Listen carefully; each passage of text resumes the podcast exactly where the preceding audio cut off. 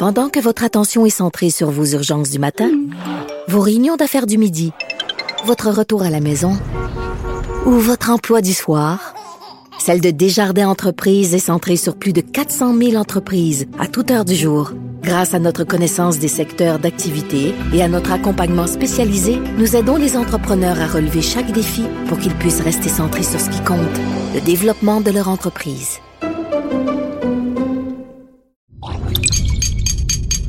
Cube Radio. Marc-André, c'est-tu moi où les berlines intermédiaires sont plus grosses que jamais, plus performantes que jamais, plus équipées que jamais, et pourtant, personne n'en achète? Ben, je pense pas que c'est toi, parce que force, c'est d'admettre qu'effectivement, là, on a tellement tué de berlines les dernières années que ceux qui restent sont probablement la crème, hein, une espèce de sélection naturelle euh, qui s'est opérée dans le segment.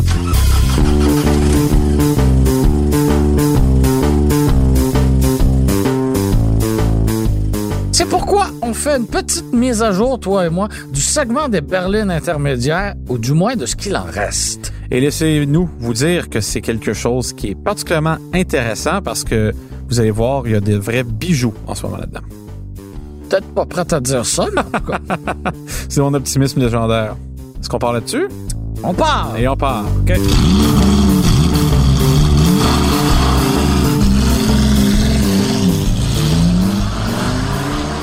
Si les berlines intermédiaires sont moins populaires que jamais, il y a un facteur qui explique ça, c'est qu'on a délaissé ce segment-là pour celui des VUS. Pourquoi? Les gens veulent quatre roues motrices et veulent surtout être assis plus haut. Et ça, ben, on n'arrive pas à percer ce mystère-là, à, à offrir une alternative intéressante avec les berlines. Oui, le rouage intégral, on réussit à l'offrir pour quelques-unes d'entre elles, mais la position de conduite surélevée, ça, il y a rien à faire. C'est fascinant parce que reviens ne serait-ce que 10 ans, là. La berline intermédiaire, c'était l'espèce de statut que tu voulais atteindre dans ta vie, hein. Oui, ou la voiture taxi, la voiture banale, la voiture que de la tout famille, le monde là. avait, la voiture de location, euh, c'était la voiture de tous. C'était spacieux, tu sais. On commençait dans la vie peut-être une sous-compacte ou une vieille Ouais. Reagan que nos grands-parents nous donnaient. Souvent, ça pouvait même être de grosses Buick, tu sais, gigantesques. Ensuite, on avait quelque chose de beaucoup plus raisonnable, une compacte, une Civic, une Corolla, voire une, une Cavalier, hein. Il y en a Et, on, au montait en grade Exactement. avec une, une berline intermédiaire, qu'elle soit euh, japonaise, européenne ou même américaine. Ben oui, non? Tu te promenais dans les, les banlieues. Moi-même, j'ai grandi en banlieue, toi aussi, techniquement. Euh, Non, sur l'île de Montréal. en banlieue de Laval, à Onsic. Puis tu te prenais dans les, dans les rues, tu voyais ça justement, toutes les, sais, les, les petites maisons, toutes bien alignées avec les Camry, Accor, Altima et compagnie, toutes bien alignées. Aujourd'hui, tu ferais le même exercice là. Oui, c'est des, des Rogue et des RAV4. Et c'est- Et des Ford Explorer. oui, puis tu sais, je pense que d'entrée de jeu, on va mettre une chose au clair. Tu sais, les chroniqueurs automobiles, euh, toi, moi, on, en, Ouais. fait partie de cette catégorie-là, les gens qui vivent en, en parlant de voiture. On a tendance à, à dire qu'on n'aime pas les VUS, pas parce que c'est des mauvais véhicules, parce que c'est moins dynamique à conduire. Hein. Tu sais, un centre de gravité plus haut, ça Ouais. barouette de droite à gauche, tandis que les On berlines... est moins connecté à la route. Exact. Puis une, une berline intermédiaire, même ne serait-ce que la plus ennuyeuse, une Camry, par exemple, même si c'est plus le cas de temps aujourd'hui, mais même remonte à l'époque, une Camry super beige, Ben, Conduire une fusion, là, c'est pas méchant, là. non, mais c'est ça que je veux dire, c'est que c'est même une berline intermédiaire, même les plus ennuyeuses, étaient plus intéressantes à conduire, à mon avis, qu'un VUS, ne serait-ce que pour le centre de gravité plus Ouais. bas. Et c'est fou de voir que à cause, je sais pas si c'est seulement à cause de, de, de l'espace additionnel ou du sentiment de sécurité additionnel que tout le monde s'en va vers les VUS, mais man, tu vois ça aujourd'hui là, on, on parlait de ça la semaine dernière. Euh, on a eu la chance, toi et moi, d'essayer. Ça nous a un peu inspiré la, la nouvelle Sonata et la nouvelle Kia K5. Ouais. Deux, euh, tu sais, c'est un peu la même voiture, entre guillemets, là. Les, la berline intermédiaire des marques coréennes. Je sais qu'ils aiment pas ça qu'on les compare directement l'un à l'autre parce que c'est deux compagnies différentes, genre. Mais pourtant, euh, il y a beaucoup de composantes. Le même euh, moteur, elles- même elles partagent énormément de composantes. Ouais. Puis on était comme, mon Dieu, que c'est rendu des voitures d'une qualité exceptionnelle. On reviendra un peu sur ces, ces modèles-là. Mais malgré ça, est-ce que t'en vois, toi? Non.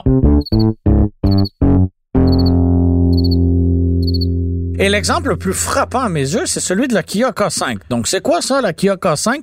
C'est l'évolution de l'Optima. On a uniformisé l'appellation partout sur la planète. Ouais. Donc, celle qui s'appelait Optima en Amérique du Nord porte désormais le nom de K5. Donc, celle qui était une banale et une très banale berline, elle était pas, elle était pas plus laide qu'une autre, là. Non, non. Même c'était, c'était assez élégant comme Mais, voiture. euh, Mais ouais. c'est très, très, très, très banal comme voiture.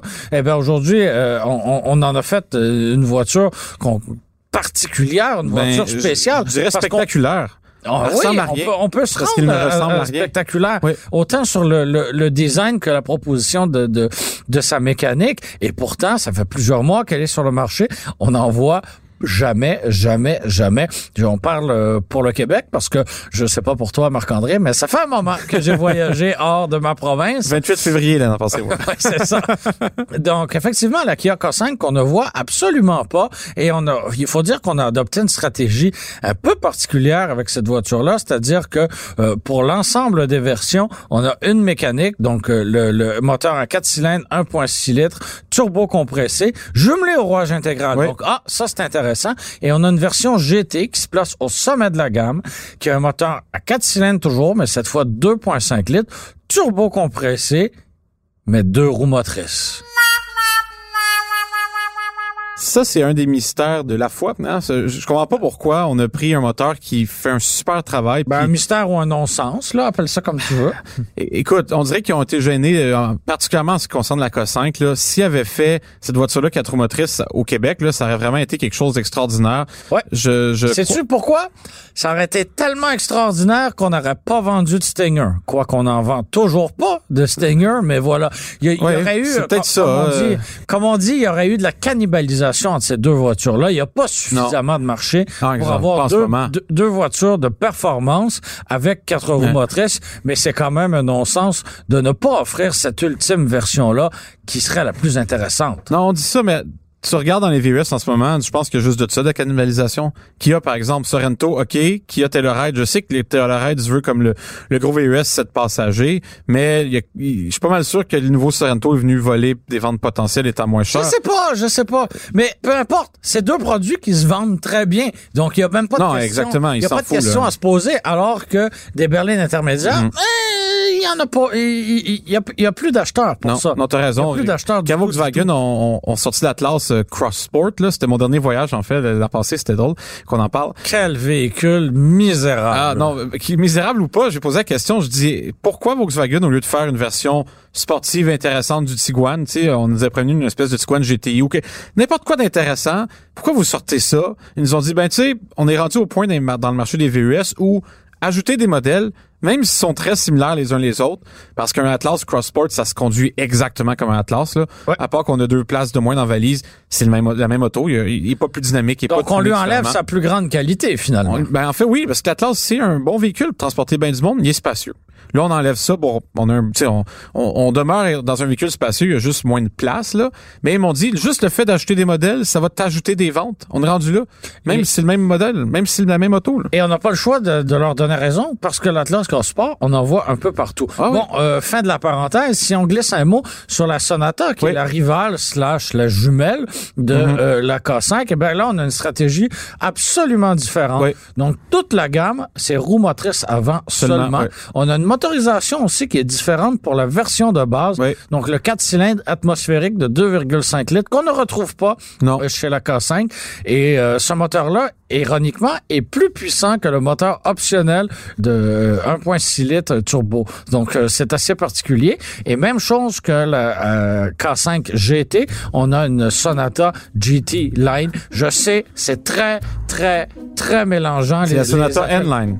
La Sonata N-Line, c'est l'équivalent de, la GT K5 normale. GT. Mais la GT Line chez, euh, la, la- Kia. chez Kia avec la K5, c'est- ça n'a rien à voir avec la GT Line Ouais, de la Sonata. Si vous ne suivez pas, faites-vous-en pas. Nous-mêmes, on on suit pas. Ben, Donc, c'est- euh, ouais, ben ça, tu sais pourquoi ils ont fait ça? Parce qu'il y a quelques années, Kia, c'était une des seules compagnies au Canada qui connaissait pas décroissance. ok? Fait que là, les, les, les grands exécutifs de la marque sont réunis. On doit faire une enquête auprès des gens. Pourquoi les gens achètent pas nos autos? Puis imagine-toi donc, Kia avait la réputation au Canada d'être la sous-marque de Hyundai. Autrement dit, les gens les voyaient pas sur le même pied. Puis c'est dur à croire qu'une compagnie... et que- pourtant, elles sont sous le même pied. ben ouais, écoute, euh, tu sais, on dit Sur le même pied, Hyundai souffre encore de la réputation de la Pony comme étant des voitures. Puis on le voit nous-mêmes sur notre site web, combien de commentaires on reçoit de ah, les chars coréens, c'est de la merde. Ben imagine-toi que Kia était vu par les consommateurs comme étant du Hyundai d'entrée de gamme. Donc c'est peut-être pour ça que la K5 qui ont voulu faire vraiment un produit différent, quatre motrices, plus sportive avec un moteur turbo. Je mets des guillemets que vous voyez pas là. Parce que, euh, comme Germain le disait, le moteur turbo est pas tant plus performant que le 2.5, en fait pas du tout. Euh, donc, en bout de ligne, est-ce que c'est réussi? On peut en discuter. Mais Kia veut se positionner comme une compagnie plus sportive. Et est-ce que ça va fonctionner? On, on va voir. Oui, mais pas avec la K5. Non, on voit beaucoup de, de, de sportage sur la route. On voit beaucoup de Sportage, Sorento, euh, le nouveau Seltos, on oui. envoie à la Mais à juste titre, parce que, outre le fait que c'est un véhicule ennuyant à conduire, il est très spacieux pour le prix, là. Oui. C'est spacieux, ça avance bien, c'est une bonne valeur. Plus spacieux qu'une Forte 5, pas nécessairement, tu sais. Ah, mais la Forte 5, mon Dieu, ça, c'est... Quel véhicule de niche? Ça, une Forte 5 turbo, puis là, je sais qu'on est vraiment dans la niche, là, mais mon Dieu que j'ai eu du fun avec ça. Bon, J'en avais essayé une il y a quelques années, en 2016. c'est dommage, hein? On parle pas de voiture compacte à ion. Bon, les Américaines! Les Américaines, en fait, il faut dire la Attends, je vais aller chercher ma pelle pour déterrer des cadavres Ouais. dans le Ah, il faut dire la américaine parce qu'il n'en reste qu'une seule et il en reste une seule pour combien de temps? On l'ignore, la Chevrolet Malibu parce que Attends, bon, elle existe encore? elle existe encore. Pour vrai? Elle existe encore. J'étais sûr qu'elle était disparue, moi. Elle existe encore. Faut en trouver, ça veut dire. Faut en trouver. Et euh, ben, tu sais, chez Ford, on a éliminé la fusion. Ouais. Chez FCA, ben évidemment, là, euh, tout ce qui est Avenger, Ouais. 200 et compagnie, tout ça a Ça fait éliminé. Donc, euh, il n'en reste qu'une. C'est- c'est ce qui est on, on étire sa vie parce que on réussit à, à- à fournir des flottes avec. Ouais, mais il y a euh, plus d'hybride. C'est ça qu'il faut considérer. Tu sais, Ouais. la, la, la Malibu était rendue intéressante parce que tu avais la normale, tu avais la, la hybride. En fait, tu avais la normale avec deux moteurs, tu avais la hybride, tu avais la hybride rechargeable même. Non, tout ce qui reste, c'est la version de Enterprise Auto Silver. ben, voilà, voilà, ou des flottes d'entreprise. mais c'est Ah oui, c'est ça. Puis ce qui- tu parles, c'est drôle parce que tu parles de la, la, la Chrysler 200, tu parles de la Ford Fusion. Réalises-tu que ces voitures-là, juste avant de mourir, ils ont fait la même stratégie que la Kia 5 Offrir le 4 roues motrices, offrir des motorisations plus performantes. Malgré tout, man, Hey, on, bien fini. on, on salue les planificateurs de produits chez Kia. non, mais c'est la même stratégie. Ben oui, le- les autos se vendent pas, fait qu'on met la gomme dans l'offre. C'est l'essai de la dernière chance. On c'est comme si les petits gâteaux vachons, Marc-André, ne se vendaient plus et tout ce qu'on faisait, c'était rajouter du crémage, rajouter du crémage, rajouter du crémage, Ouais. mais que tout le monde n'achetait que du kombucha. Mais moi, je suis dans un groupe Voilà. Facebook qui réclame que les passions flaky aient plus de crémage parce Ouais. qu'il y en a moins depuis quelques années. C'est bon, un passion fléquille, mais en ce qui me concerne, un bon biologue, là. Ah. oh, Moi, c'est ce que je fais, on faisait chez nous. On achetait plusieurs sortes, on les mélangeait dans une boîte, on regardait pas. Comme ça, chaque fois qu'on en prenait un, on avait une surprise. mon Dieu, quelle vie existante, hein? Tu ris, mais c'est c'est le fun. Tu sais pas quel petit gâteau tu Est-ce que des fois, tu mets une chaussette différente dans ton pied droit que dans ton pied gauche juste pour Non! vivre un moment amusant? Non, on dirait que la différence de texture m'énerve. Tu sais, que t'as des pas plus doux que d'autres, pour une raison ou une autre. Non, puis je n'ai qu'une sorte de chaussette. On salue Costco. Euh,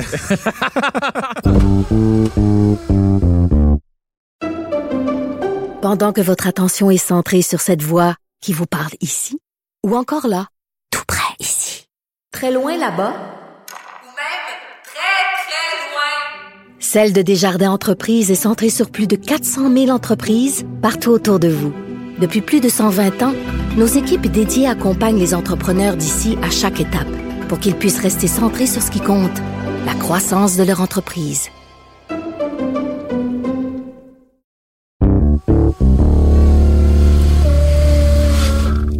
OK, on, on déménage du côté du Japon, Marc-André. oui, euh, Konnichiwa Germain, j'espère que ça va bien. Euh, bonsoir. Euh, au Japon, c'est très différent parce que le segment est relativement en santé. Hein.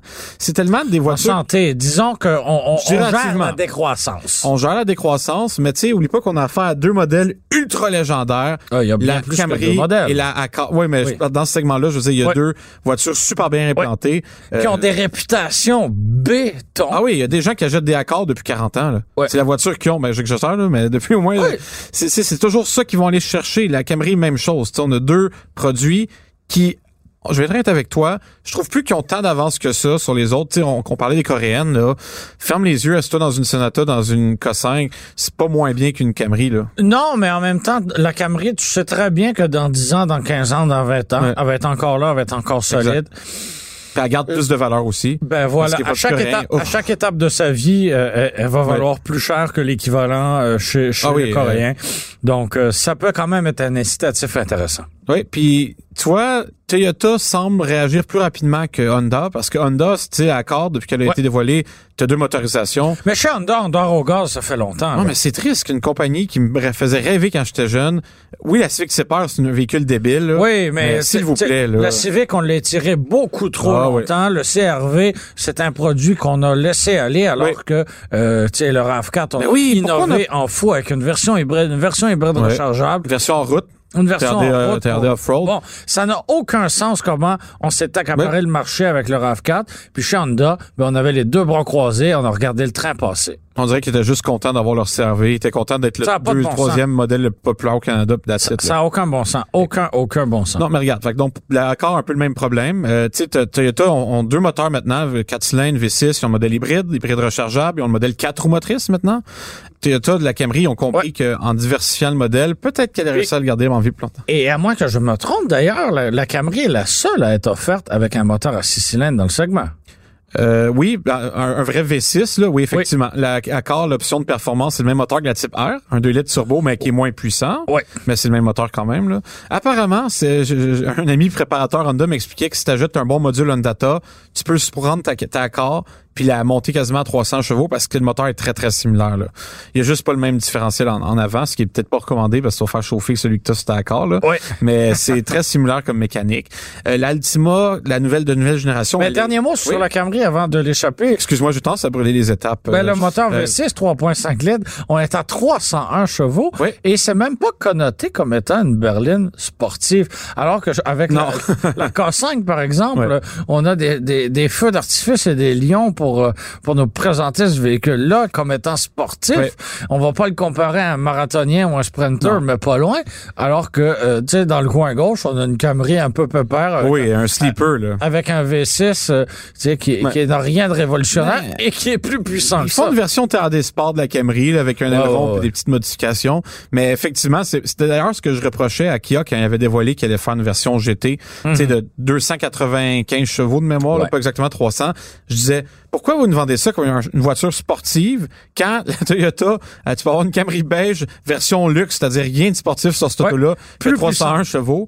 Mais pour être très fair, j'ai conduit les deux, puis je peux te dire que la livraison est plus sportive dans la Kia Play Hyundai. Là. La conduite est plus sportive, les sièges sont plus Oui, sportifs, oui, oui, bien la boîte à entendu. double embrayage est beaucoup plus dynamique que la, la vieille transmission automatique de Toyota. Mais une Camry V6, ça tire en maudit. Oui, et la version hybride devrait être considérée par davantage de consommateurs, à mon avis, parce que, bon, et on a tous les, les attraits d'une berline intermédiaire, c'est-à-dire qu'on a beaucoup de place à l'avant, beaucoup de place à l'arrière, on a un coffre énorme, ça consomme absolument rien, et on a un niveau de performance qui est très, très, très acceptable Tout à pour fait. 99,9% de la population. Surtout quand on considère l'économie d'essence. Ben Tu sais, oui, beaucoup de gens se leur dit, je vais t'enlever 3 litres au 100, mais tu vas perdre, je sais pas moi, une seconde sur le 0-100. Rendu là. rendu là, c'est sûr. Donc, euh, et- et malheureusement, personne ne considère euh, cette option-là.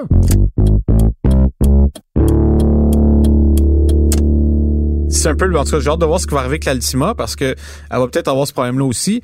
Euh, c'est une auto qui est super compétente, mais Nissan est allé avec une formule, hein. Oui, une formule, moteur, un motrices. véhicule, une motorisation, une transmission, un système de rouage. Ouais. Et euh, c'est le pari qu'on a fait avec la dernière génération du modèle. On voyait bien une décroissance dans le segment et pour ce modèle-là précisément. Oui. Et euh, ben, pas le choix de te dire qu'on n'en voit pas. Hein. Mais si tu leur parles, ils vont te dire que oui, une décroissance, mais qui décroissent moins vite que d'autres. Là, c'est toujours une question de calcul Ben oui. pour euh, peut-être. Une décroissance moins rapide que quoi, la Mazda 6? Je me dirais que Québec solidaire, c'est une décroissance soutenue. Oui, c'est ça. Mais ouais, c'est. Tu savais que j'espère qu'ils vont avoir un certain succès parce que des Altima, il y en avait beaucoup sur la route avant. Écoute, cette voiture-là, tu peux l'avoir en version deux portes avec un V6 dans le temps. Ouais, Ça donne une idée, là. Là, on n'est plus tout à fait là. là. Non, mais honnêtement, elle se conduit vraiment bien. Puis la fiabilité de cette auto-là m'inquiète pas. C'est sûr que Nissan, par rapport à Toyota et Honda, sont un peu en retard sur la finition, mais ça, ça a toujours été le cas. Euh, N'empêche qu'on a trois berlines intermédiaires japonaises qui sont de bonnes offres. là. Et tout le monde, pratiquement, sauf Toyota avec la Camry, mise sur le côté sportif, alors que chez Nissan, on n'est pas là du tout, Non, du exact. tout, du tout. Donc, euh, c'est assez... euh, Ouais, mais ils connaissent leur clientèle. Tu vois, les gens qui s'achètent des Altima, c'est pas des gens qui veulent... Il y a personne qui achète d'Altima. Non, mais les gens qui s'achètent des berlines intermédiaires en général, Ouais. je pense pas que c'est des gens qui sont en recherche de sportivité. On est bien d'accord, on est bien d'accord. Mazda 6, Marc-André, as-tu déjà conduit ça? Je dois me confesser, je n'ai jamais, jamais, donc. conduit de Mazda 6. Jamais? J'aurai- J'aurai la chance de vivre cette expérience-là dans les prochaines semaines. Ah, écoute, la Mazda 6, ça, c'est ma berline intermédiaire. Coup de cœur, Germain. Elle est tellement bien, cette voiture-là. Elle est raffinée. Elle, se- elle a toujours une conduite qui était plus grande que sa personnalité au sens où euh, dans ce segment-là, tu avais une voiture, même dans le temps, je, je remonte à 2006, là, la première Mazda 6 que j'ai essayé, cette voiture-là, puis j'ai pas peur des mots, elle se conduisait pratiquement comme une voiture de luxe allemande. Ouais. Tant elle allait bien. Puis là, de voir qu'elle a enfin un moteur turbo de 250 chevaux, c'est ce qui lui manquait parce qu'avant, on pouvait l'avoir qu'un V6. Hein? Ouais. Après ça, non, on a juste eu le 2.5. C'était correct, mais tu sais, C'était une belle rivale à la Passat avec son, son offre euh, très large. là. Mais pour une raison vraiment décevante, on peut pas l'avoir qu'un rouage intégral. On peut Ouais. avoir une masse de 3 turbo de 250 chevaux, 4 roues motrices. On avoir une masse de 6 turbo de 250 chevaux, roues motrices seulement avant. Et la raison pour laquelle c'est comme ça, le maudit plancher de la voiture ne permet pas d'accommoder un arbre de transmission. Sors le Sazor, Marc-André, on s'occupe de ça à l'instant. Non, mais on- c'est plate parce que je pense que les gens se sont habitués aux 4 roues motrices et en veulent. Je peux comprendre, il y a 3-4 jours par année où tu es vraiment content de l'avoir, qu'il y a une grosse tempête. Le reste du temps, Oui, puis c'est dans l'optique de, de répartir le couple parce que euh, bon, euh, je te donne l'exemple de la Sonata que j'ai conduit dernièrement euh, avec le moteur 2.5 turbo, elle est à 290 Ouais. chevaux, c'est puissant, c'est performant, mais tu te bats avec le volant pour garder ça en ligne droite. oui, ça, ça, c'est Donc un d'avoir quatre comme on dit. d'a- d'avoir quatre roues motrices, Ouais. ben c'est pas un luxe là. Non, ça aide beaucoup. Puis euh, non, je suis d'accord avec toi. Trop de puissance des roues avant, à moins d'avoir un super différentiel comme celui Ben, de la Honda Civic Type R, ouais. qui encore là a plusieurs problèmes de fiabilité. J'aimerais l'ajouter, surtout dans notre climat froid. Là, il a tendance à geler apparemment. Euh, mais bon, c'est compliqué d'envoyer beaucoup de puissance aux roues avant et bien le faire. Honda, c'est les maîtres là-dedans, mais Ouais. c'est les seuls qui sont bons là-dedans. Ouais. Chez Hyundai, je trouvais que la Elantra Sport, par exemple, ou même la Veloster, ils s'en Oui, avec la Veloster, bien. on a fait un bon travail. Exact. Je comprends mais- pas qu'on n'a pas pris les mêmes composantes. Ben, Je sais pas avec une berline de- qui est plus lourde, plus pesante, Ouais, euh, mais- plus, plus grosse, euh, carrément. euh, ça aurait coûté quoi? Peut-être que c'est parce que tu avais des pneus d'hiver, peut-être que sur des pneus haute adhérence, on verrait une différence, mais n'empêche que je comprends pas pourquoi quand on accède à une certaine technologie dans un manufacturier, Ouais. on prend pas la peine de se dire, bon, je vais faire une berline de performance, mais je vais m'arranger pour que tu pas tout ton couple parce que tu passes ton temps à déraper, tu sais.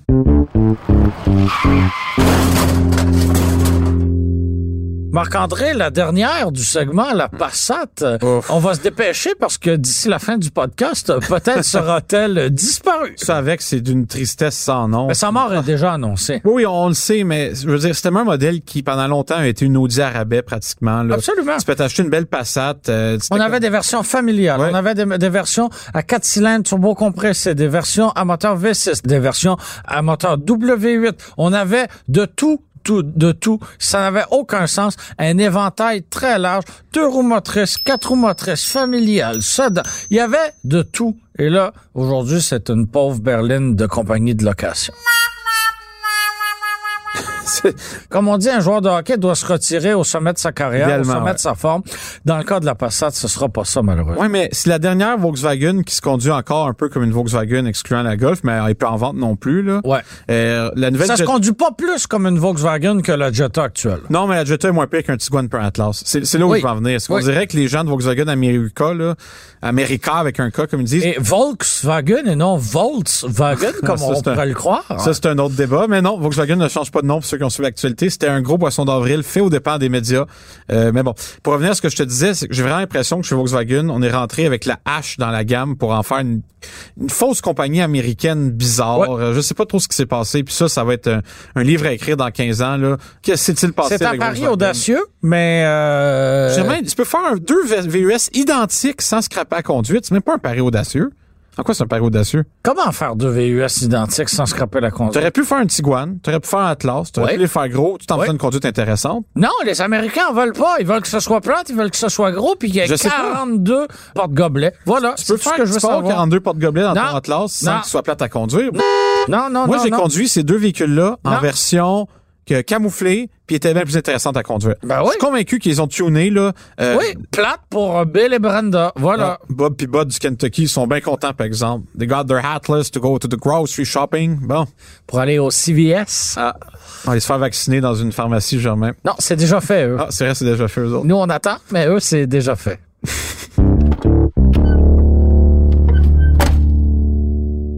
Fait que tout ça pour dire, mon beau Germain, que le segment des Pour berlins... dire que dire je suis beau, on est à la radio.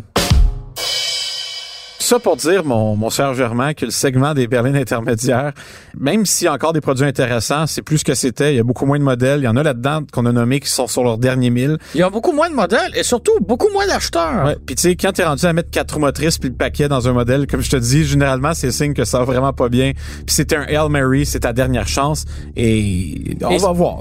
Et je vais d'un dernier conseil pour conclure. Si vous cherchez une berline intermédiaire d'occasion, regardez la Mazda 6. Elle est aussi bonne, aussi belle, aussi compétente que la Accord et la Camry, mais elle jouit d'une euh, d'une réputation qui est peut-être un peu moins élevée. Donc, euh, on peut dénicher de très, très belles affaires. et honnêtement, c'est de loin le meilleur achat dans ce segment-là. Merci d'avoir été des nôtres. C'était Marc-André Gauthier et moi-même, Germain Goyer, au micro. C'était Philippe Séguin à la réalisation, au montage et à la musique. C'était une production Cube Radio.